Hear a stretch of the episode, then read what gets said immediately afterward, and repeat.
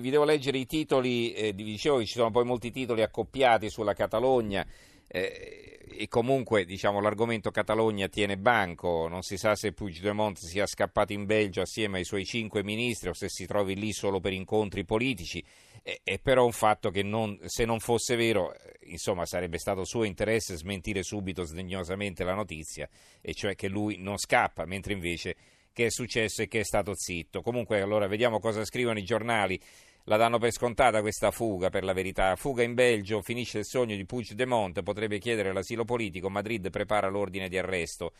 Questa è l'apertura della stampa di Torino. Il sole 24 ore, Puigdemont cerca asilo in Belgio, la borsa di Madrid sale del 2,4%, lo spread Bund bonus, i bonus sono i, eh, le obbligazioni spagnole, scende a 112,7 punti base. Allora, ehm, il quotidiano nazionale, Puigdemont scappa con i suoi ministri, il Belgio, niente asilo. Il giornale, un titoletto anche qui a una colonna, Catalani in fuga, Puigdemont e compagni rifugiati in Belgio. L'avvenire, la scure giudiziaria decapita i vertici del governo catalano, ribellione, Puigdemont accusato va in Belgio.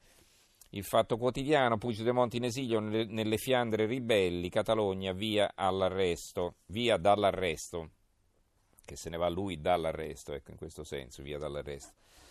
Eh, la verità, indipendenza in manette, Madrid lo incrimina, il presidente catalano va in esilio in Belgio, il manifesto, qui un titolo più ampio, Puigdemont profugo a Bruxelles, la magistratura di Madrid incrimina il presidente catalano per sedizione, rischia l'arresto. Il dubbio, Puigdemont fugge in Belgio, Catalogna nel caos. Eh, il mattino di Napoli, l'indipendenza finisce in fuga, Catalogna, Puigdemont e i suoi consiglieri scappano in Belgio per chiedere asilo. Due i commenti, vi leggo solo i titoli, non abbiamo tempo, di Alessandro Perissinotto, La spina dei leader in esilio, seconda, il secondo commento di Lucio Sessa, perché la Spagna è cambiata.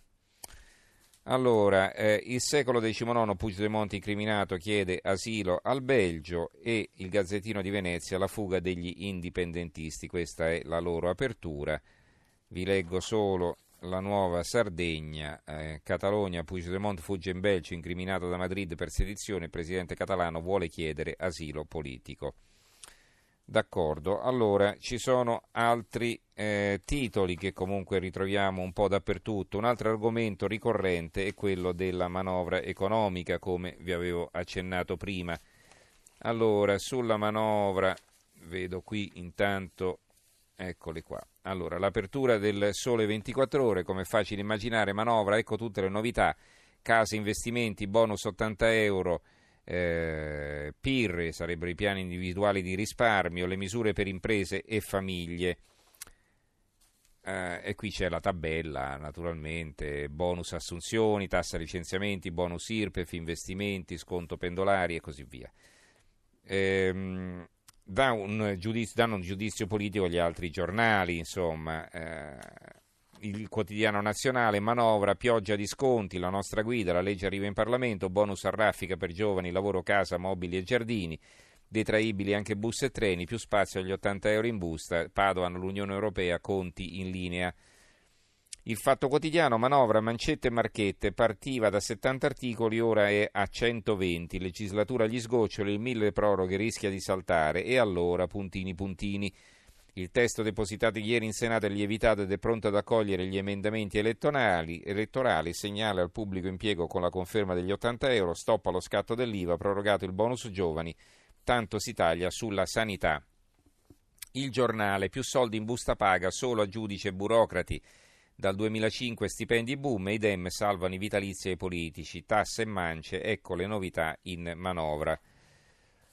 Eh, ancora sulla manovra economica, mi sembrava di aver visto, ecco qua il manifesto, di fatti l'apertura, state bonus se potete, una foto nella quale si vedono Gentiloni e Padoan. Piovono bonus nella manovra, 4 miliardi in forma di sconti e agevolazioni a imprese e banche, briciole per le famiglie numerose, un replay renziano che non piace alle opposizioni. A Palazzo Madama i numeri ballano, il PD precetta i senatori, Padoan a Bruxelles, conti in ordine.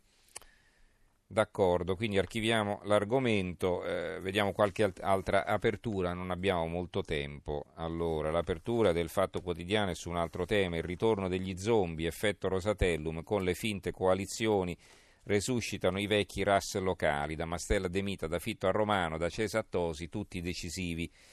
La verità ha un'apertura tutta sua e si vede la foto di una donna incinta e poi si scopre che è un uomo. Mi chiamo Corrado e sono incinto, questo è il bambino che partorirò. Intervista esclusiva con l'ermafrodito, padre di tre figli, che si è autofecondato involontariamente. Sono sconvolto ma non abortisco, poi diventerò donna. Si fatica a capire, eh? anche con tutta la buona volontà. Comunque, eh, a proposito di, di, di, di stupri, molestie sessuali, eccetera, adesso c'è la vicenda di Kevin Spacey lo stupro è meno stupro se lo commette un gay, il furbesco coming out di Kevin Spacey sulla verità e eh, un argomento che ritroviamo anche su altri quotidiani, vedo la Sicilia molestata da spese e il premio Oscar ammette sono omosessuale. Va bene, non abbiamo più tempo per andare avanti. Saluto e ringrazio in regia Gianni Grimaldi, il tecnico Antonello Piergentini, in redazione Antonio Bonanata, Carmelo Lazzaro e Giovanni Sperandeo, linea a Stereo Notte condotto da Max De Tomassi. Ci risentiamo fra poche ore alle 11 di domani sera. Grazie a tutti e buonanotte.